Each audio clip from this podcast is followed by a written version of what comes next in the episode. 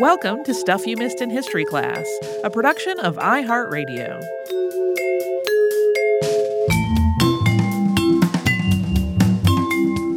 Hello and welcome to the podcast. I'm Tracy V. Wilson. And I'm Holly Frey. This is, uh, in case you've never heard our show before, this is episode two of us recording the show with everyone involved in the process in their own homes because of the current pandemic and resulting um, quarantine slash shelter in place slash self-isolation slash social distancing instructions we have all been under. Yeah. Um, so if you're a longtime listener and you're like, why doesn't this sound quite the same? That's why. If you're brand new, that's just a heads up. Uh, that's where we are right now. And we coincidentally have a medical history week that we did not plan that just happens to be falling in line with all of this. So the other day, it was time to give our kittens their flea and tick prevention. And then afterward, I was idly reading the back of the box while I was washing my hands, and I noticed that it said to contact poison control if swallowed. And at first I thought, why not just print what to do on the box instead of directing people to call poison control? But then I was like, where did poison control even come from? How did we get to the point of having this one resource specifically for poisoning that's so reliable and available that companies can print it on the labels of consumer products? Um, and especially here in the U S where Holly and I are, this is a healthcare service that is staffed twenty-four seven and, of, and accessible to everyone for free, which is not a thing that exists in many other contexts. I mean, there are some other twenty-four hour hotlines, but like it's not often that, that anybody, literally anyone, can call a medical professional twenty-four hours a day and get an answer for free. The first service like this was established in the Netherlands in nineteen forty-nine, and today they exist in a lot of countries around the world, particularly in the Americas, Western Europe, and parts of the Middle East. According to the World Health Organization, forty-seven percent of member states have a poison center of, of some sort. But because the development of poison control centers in the U S closely parallels some other shifts in American history, that's really where we're focusing on with this story today. So you can really define the word poisoning in a lot of different ways, but in general, it is any toxin-related injury. The toxin can come from all kinds of sources: cleaning products, medications, mushrooms out in the yard, and things that we actually think of poisons, like insecticides and rat poisons. Sometimes people describe being envenomed from something like a snake bite or insect sting also as being poisoned. In a lot of cases, exposure to a small amount of one of these substances isn't really dangerous. And when it's something like medicine, that can be helpful rather than harmful. But in large enough amounts, otherwise harmless or even beneficial substances can become lethal. To be clear, we also use terms like sun poisoning and food poisoning, but that's not really what we're talking about here. Sun poisoning is actually a severe type of sunburn, and in most cases, food poisoning is an illness that's caused by a pathogen like salmonella or shigella bacteria. There are foodborne illnesses that involve pathogens that can produce toxins, and foods can be contaminated with toxic substances. But most of the time when we say food poisoning, we're actually talking about an illness, not a poison that someone put in your food. Uh, people have been exposed to poisons, of course, throughout human history. There are toxic plants and fungi and metals all over the world. Most places have at least some species of venomous animals. People have also done things like making their drinking vessels or makeup out of toxic metals like lead. But household toxins really started to proliferate with industrialization. Over time, people's most likely sources of poisoning shifted from things like berries that they had gathered to eat to things like cleaning products and pharmaceuticals. In some parts of the world, governments passed laws to try to protect people from the most potentially dangerous products starting in the nineteenth century. For example, in the U K, the eighteen sixty-eight Pharmacy Act restricted the sale of a specific set of poisons. Only licensed pharmacists could sell them, and they had to keep a careful record of every sale. There was not a similar federal law in the U S, but between eighteen seventy and eighteen ninety, thirty-three states adopted some kind of regulation on the sale of poisons. At the federal level, the first bills were introduced into Congress in eighteen seventy-nine, but broad legislation didn't come along until much later. Manufacturers also recognized the potential dangers involved with the products that they were making. Starting in the late eighteenth and early nineteenth centuries, manufacturers of things like rat poisons packaged their products in distinctively shaped bottles, marked with things like skulls and crossbones and the word poison to try to prevent accidents. Manufacturers also used textured glass bottles so that people could tell what they were holding just by touch, and they also developed safety caps. Most of these innovations weren't being used on products that were being sold directly to consumers, though. They were being used on products that would be repackaged at a pharmacy or another store. So the idea was to keep the druggist from selling somebody something dangerous by accident, not to prevent the consumer at home from accidentally hurting themselves or someone else. By the middle of the nineteenth century, the American Pharmaceutical Association and American Medical Association had each passed resolutions recommending clearer labeling on dangerous household products, including medicines that could be harmful at high doses. But in general, manufacturers resisted laws that required this kind of packaging and labeling on consumer products. They argued that people might not buy a product that was in a scary-looking bottle with a skull and crossbones on it.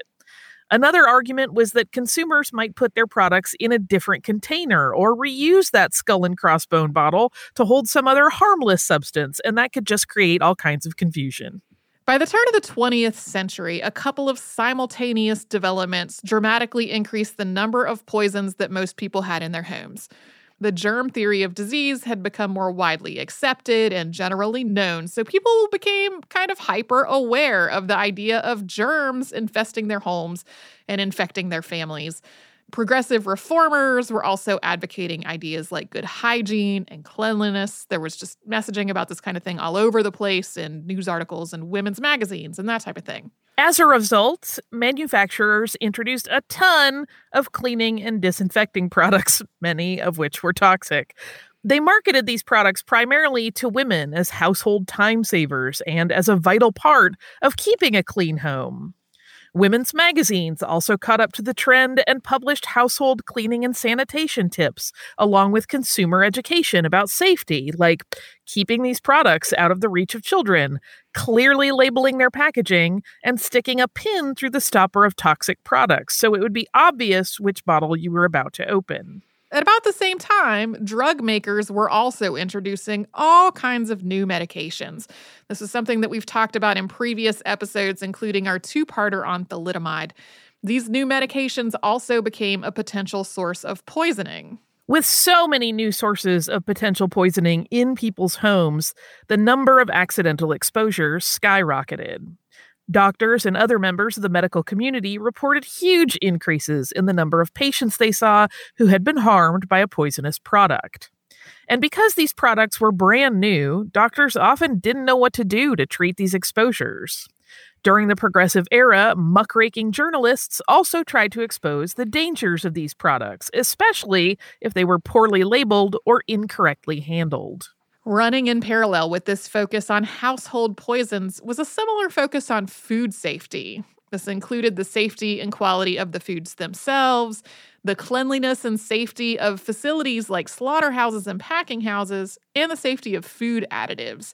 As part of all this, Doctor Harvey Washington Wiley studied the effects of food additives by feeding things to a team of volunteers who came to be known as the Poison Squad.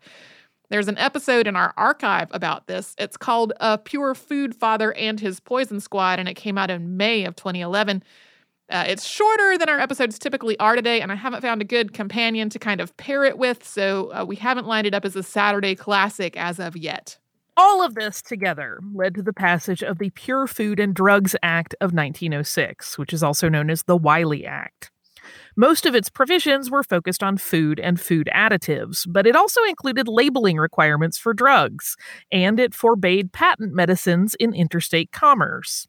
The Wiley Act was one of the first consumer protection laws of its kind, and while it did introduce some requirements for drugs and drug labeling, it didn't really address the many toxic household products that were being introduced into the market. Then in nineteen twenty-six, bills were introduced in the House and the Senate that required labeling for a list of caustic substances. This included several acids, ammonia, silver nitrate, and sodium hydroxide, also known as lye.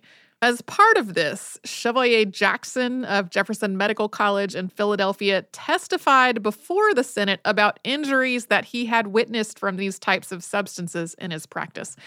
One case was a child who swallowed a product called Cleanall, and that had caused terrible damage to his esophagus. When the mother was asked why she had given this product to her child, she said she had not known it was poison. In his testimony, Jackson said, quote, "I got her to bring me a can, and here you can see on this can that I have here, which was bought in the stores, that there is not only no poison label whatever on it, but it says, does not injure the finest fabric or the most delicate skin." Now, how could you expect any mother to think that this thing was dangerous? After this and other testimony, in nineteen twenty-seven, President Calvin Coolidge signed the Caustic Poison Act into law. This act required a list of caustic poisons to be clearly labeled, with the warnings in contrasting colors, also in the largest type that was on the package or the bottle the product was in. There wasn't really any data being kept on household poisonings at this point, but anecdotally, just this labeling requirement significantly reduced the number of poisoning deaths that were happening.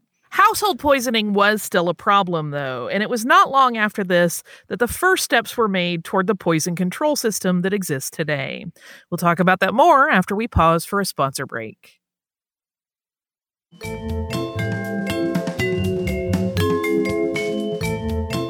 Overall, manufacturers supported the Caustic Poison Act when it was signed into law in nineteen twenty-seven.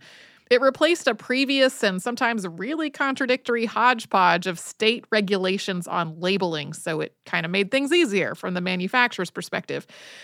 But they resisted broader regulations, including a federal Volatile Poisons Act that was proposed in the nineteen thirties. This would have introduced more specific labeling standards, including marking poisonous products with a skull and crossbones, something that had also been proposed earlier on. Again, manufacturers argued that this labeling would just keep people from buying the products. This was happening during the Great Depression, and the chemical manufacturing industry was one of a very few that had actually increased production. So legislators were worried that if customers did become reluctant to buy these products, as manufacturers feared they would, it would harm one of the few industries that was not seriously struggling. Meanwhile, in the late nineteen twenties and early nineteen thirties, multiple doctors published papers on the patterns of poisoning that they were seeing in their practice. In nineteen twenty-seven, P P Vinson reported that well over half the esophageal strictures that he had seen at the Mayo Clinic had been caused because someone had swallowed lye. Doctor J. Arena of Duke University published similar findings in nineteen thirty-nine. In some cases, the concentration of lye in the product had not been high enough for the labeling that was required under the Caustic Poison Act. Also in the nineteen thirties, Louis Gdalman, who was a pharmacist in Chicago who also had a chemistry degree, was also collecting information on poisonings and the products and substances that had caused them. He started documenting products and their ingredients on index cards, including what to do in cases of exposure to those ingredients, creating records for at least nine thousand products. Eventually, he also started collecting stomach contents and other samples from poisoning victims for analysis. Through this work, Gdalman became the go-to person for poisoning cases in Chicago. The pharmacy at Saint Luke's Hospital where he worked was directly across from the emergency room, so it made it really easy for E R doctors to just come ask him questions. But he also took calls at home and elsewhere twenty-four hours a day. As word spread beyond Saint Luke's Hospital of what he was doing, doctors from other Chicago facilities started to call him for advice and information as well. It eventually got to the point that people from other states would call around in Chicago trying to find this pharmacist that they'd heard about who knew so much about poisoning. As Gdalman was becoming a one-man poison hotline, the legal and regulatory landscape in the United States was continuing to evolve. The Food, Drug, and Cosmetic Act was passed in nineteen thirty-eight, which required drugs to be evaluated for safety by the Food and Drug Administration. In nineteen forty-seven, the Federal Insecticide, Fungicide, and Rodenticide Act required these products to be registered with the F D A. This law updated an earlier version that was passed in nineteen ten, and among other things, it required these products to be in child-resistant packaging and clearly labeled with an appropriate warning. Even with these kinds of steps, though, by the nineteen fifties, as many as four hundred children a year were dying from poisoning. There were also adult poisoning victims as well, of course, including incidents that had multiple victims. For example, on November eighteenth, nineteen forty-two, a patient at Oregon State Hospital was helping out in the kitchen. He accidentally brought the cook's cockroach poison instead of the powdered milk that they had asked for. These two substances looked visually very similar and had been stored near each other. forty-seven patients died, and this is something where the chemical manufacturing industry had resisted calls for these kinds of products to be tinted rather than white and easily mistaken for something like salt or sugar or powdered milk. By this point, medical experts just could not keep up with the massive increase in the number of potentially dangerous products and what to do if someone was exposed to them. About two hundred fifty thousand drugs and household products had been introduced since World War Two, and there wasn't any kind of centralized system for keeping up with all of these products, their ingredients, and their antidotes. Accidents replaced disease as the leading cause of death in children. And according to a survey of members of the American Academy of Pediatrics, about half of the accidents that pediatricians were treating were poisonings. In nineteen fifty-three, Doctor Edward Press and Louis Gdalman established the first formal poison control center. This was in Chicago, Illinois. The Illinois chapter of the American Academy of Pediatrics, the Illinois Department of Public Health, and seven Chicago area hospitals were also part of this project. They provided information on poisonings and their antidotes to doctors who were treating affected patients. Illinois' State Toxicology Laboratory was also part of this project. Toxicology was still a pretty new field at this point, and that lab analyzed any specimens that were collected. A number of sources also credit some of this work to an unnamed secretary who would call the area emergency rooms every morning and ask what the children who had been admitted for poisoning had eaten. She would then contact the manufacturers of those substances to try to get them to disclose the ingredients, and she would document all this information on an index card. I wish I could find out more about this person. I found several references to this unnamed secretary and no other details. The Chicago Poison Control Center started with a pilot program that ran from November fifteenth, nineteen fifty-three to March tenth, nineteen fifty-four, and it was so successful that other hospitals started their own programs. Within a year, there were eleven poison control centers just in Chicago and the surrounding area. In December of nineteen fifty-four, Edward Press and Doctor Robert Mellons published a paper titled A Poisoning Control Program in the American Journal of Public Health.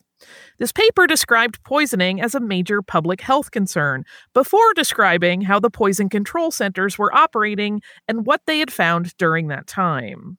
The paper also made recommendations for future poison control centers based on that experience. The following year, the American Academy of Pediatrics published a reference book called Accidental Poisoning in Childhood. Soon, poison control centers were expanding beyond Chicago.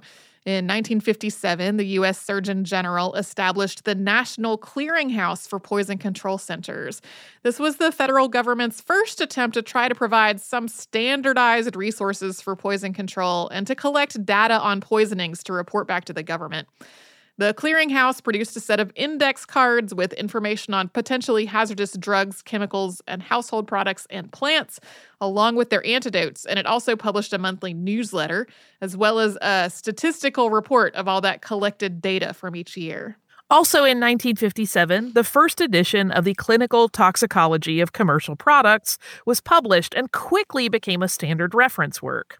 It included basic first aid and emergency treatment, followed by an ingredient index that listed more than one thousand substances, ranked on a scale from one to six according to their toxicity, with one being nearly harmless and six being extremely toxic.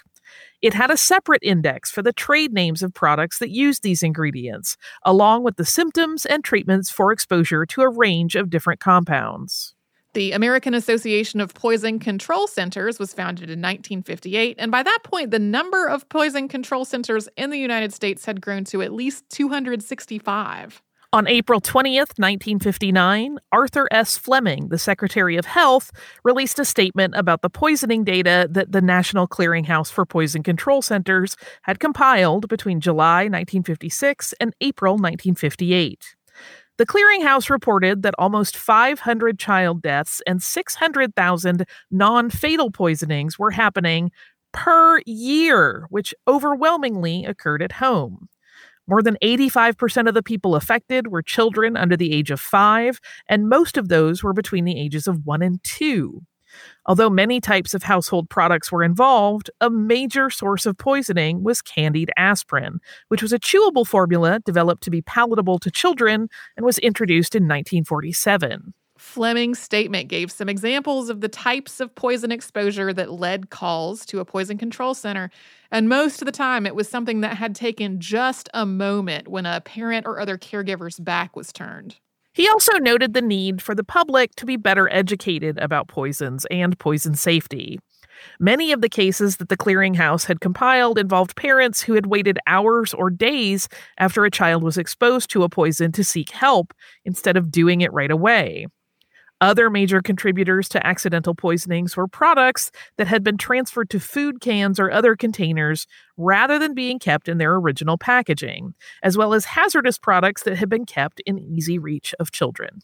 It was about this time that poison control centers started working directly with the public rather than mostly providing information to doctors. And we'll get to that after another quick sponsor break.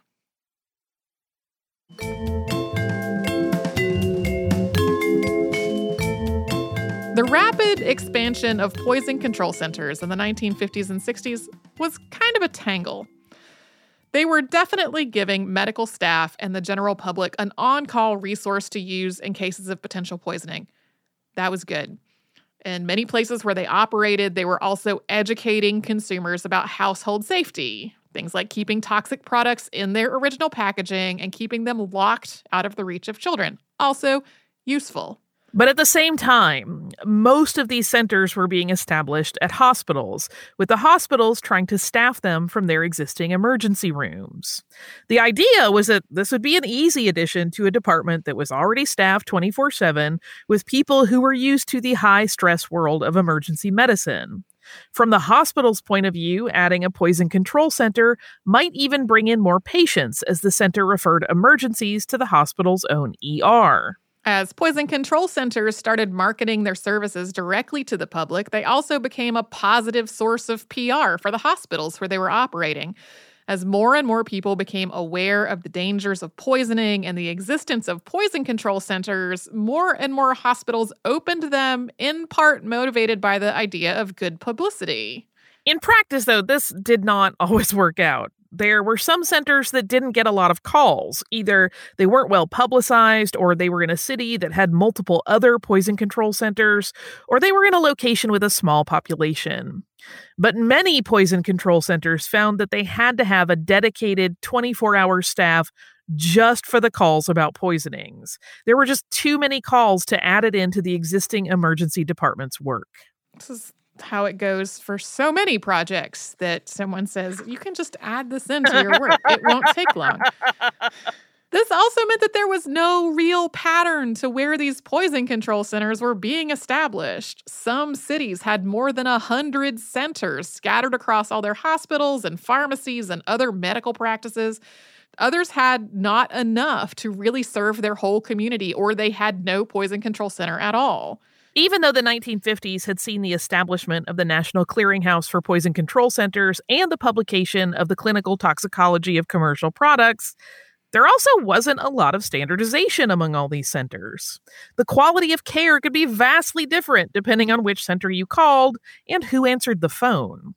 And in places where there were multiple centers operating within the same city, those centers were often competing with each other, each with their own phone number, logos, warning stickers, and educational materials, which could often cause confusion. Also, while one of the reasons that hospitals had started establishing poison control centers was to try to bring in new patients to the E R, when people called the poison control center for advice and were told to go to the E R, the opposite happened. When poison control centers started working directly with the public rather than being primarily a resource for doctors, they were essentially acting as triage. The person answering the phone would find out what product someone had been exposed to, along with their age and weight. In a lot of cases, after doing the math with that, it turned out that the dose was not dangerous or that treating it could be managed at home. Visits to the E R for poisoning went down, not up. This could be a really challenging job as well.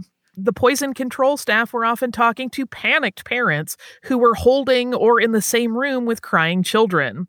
Calls often involved a layperson who needed to be talked through a specific set of first aid steps, which in the early days of these centers could involve trying to induce vomiting.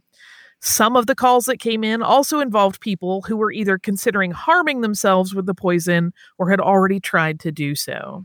Meanwhile, the federal government continued to add new regulations regarding toxic products. The Hazardous Substances Labeling Act was passed in July of nineteen sixty, and that required specific labeling of toxic, corrosive, irritant, flammable, strong sensitizers, or pressure-generating substances, as well as language like danger, warning, caution, and keep out of reach of children. In nineteen sixty-one, those eleven poison control centers that had been established in the Chicago area were consolidated down into one facility at Presbyterian Saint Luke's Hospital, which got about fifty-five thousand calls annually. That same year, President John F. Kennedy named the third full week of March as National Poison Prevention Week, which is something I learned while researching this podcast, so it is a weird coincidence that this episode is coming out immediately after it ended. This started with Homer A. George, who was a pharmacist from Missouri. George had convinced his town and then the state of Missouri to establish a poison prevention week uh, before uh, advocating for one to be established at the federal level. National Poison Prevention Week was first observed March eighteenth through twenty-fourth, nineteen sixty-two. In nineteen sixty-six, Doctor James Goddard, commissioner of the F D A, convened a meeting of aspirin producers who voluntarily agreed to restrict baby aspirin packaging to a non-lethal dose. Each package would contain no more than thirty-six tablets of eighty-one milligrams apiece, so that if a child did consume a whole bottle, it was not likely to be fatal. Formal legislation along these lines followed with the Poison Prevention Packaging Act in nineteen seventy, which required child-resistant packaging. Other laws about child-resistant packaging, especially drug packaging, followed from there.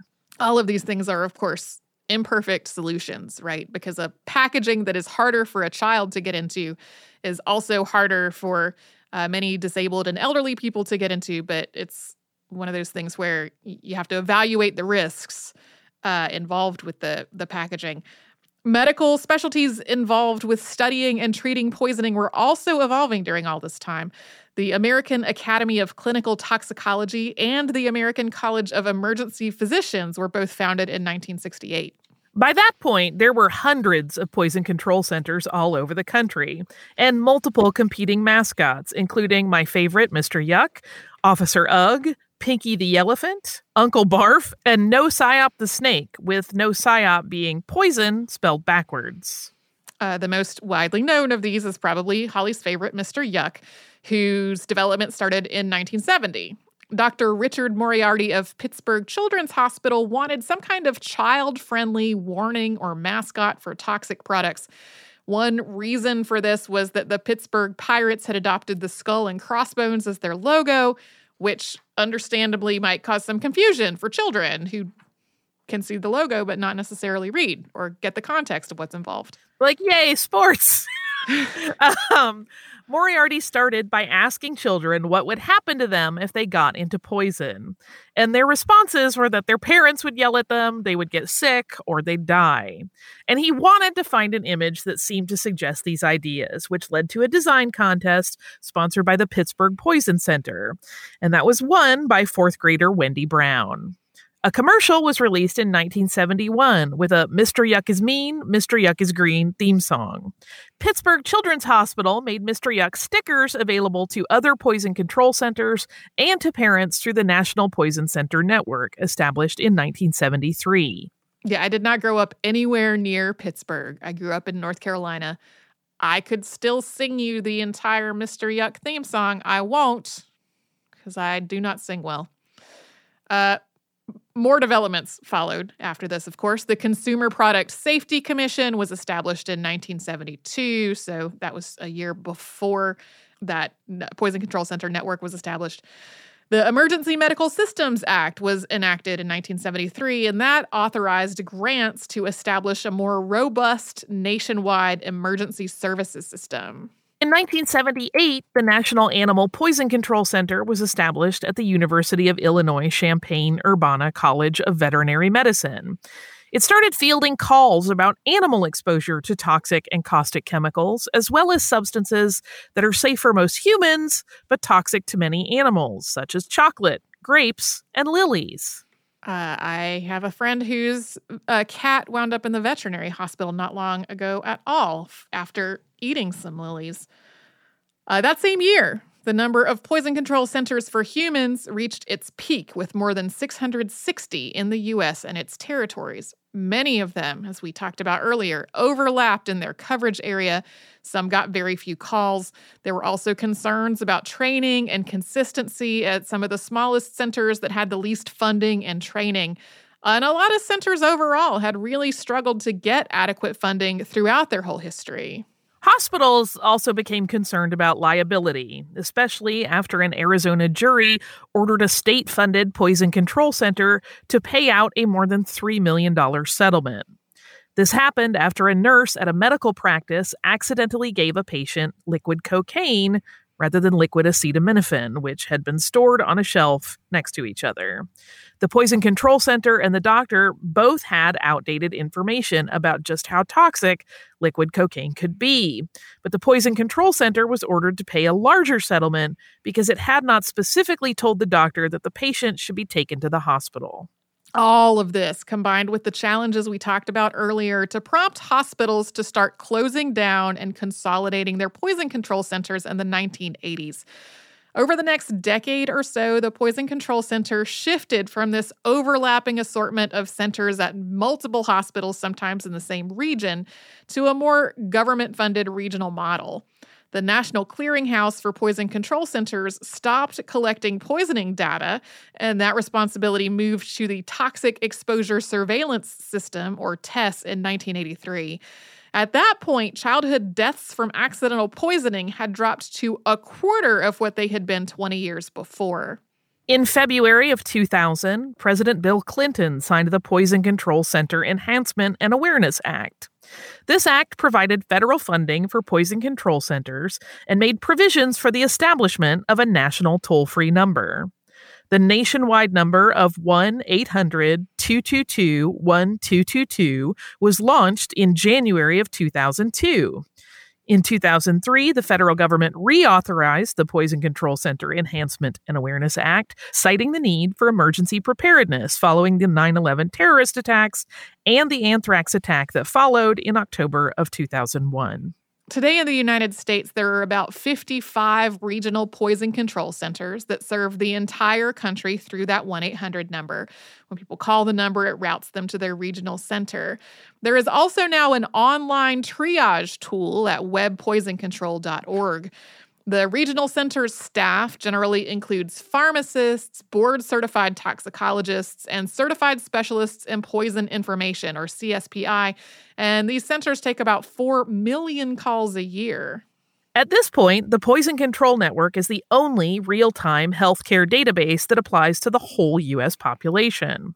Centers also provide education to the public, as well as monitoring and reporting events that might suggest some kind of wide-scale exposure or a deliberate chemical attack. Most of the people who call in to poison control centers today are lay people. About fifteen percent are medical personnel. More than seventy percent of the people who call poison control do not wind up needing to go to the hospital. Numbers are really all over the place about how much money this saves per dollar of money that is invested into the system. But it should be noted that this is not just savings on the patient's part. Like, people who are able to treat the, the potential poisoning at home save a lot of money by not having to go to the emergency room. But a lot of people who need to call into the poison control system for whatever reason are covered by Medicare, Medicaid, or a state children's health insurance program. So there are savings for these programs also.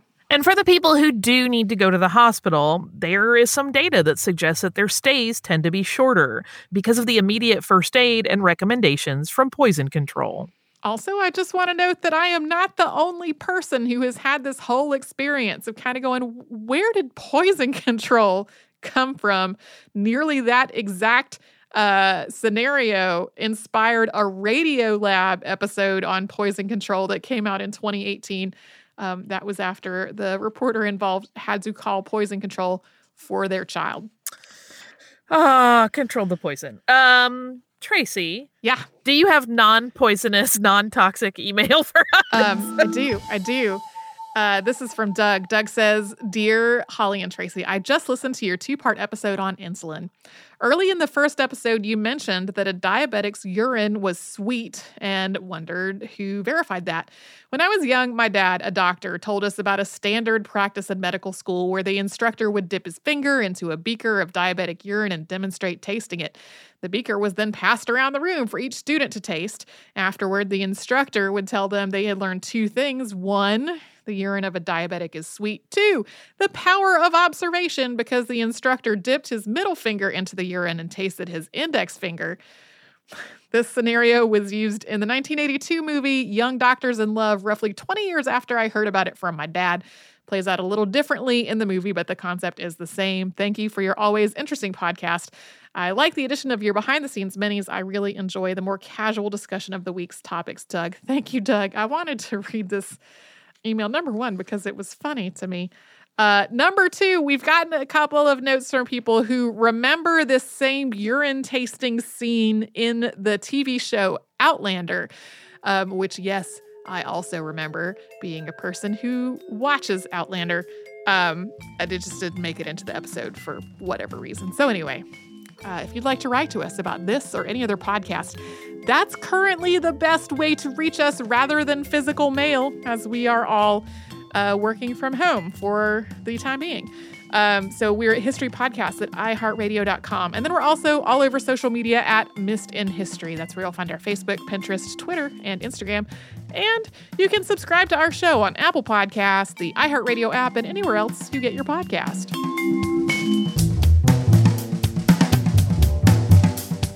Stuff You Missed in History Class is a production of iHeartRadio. For more podcasts from iHeartRadio, visit the iHeartRadio app, Apple Podcasts, or wherever you listen to your favorite shows.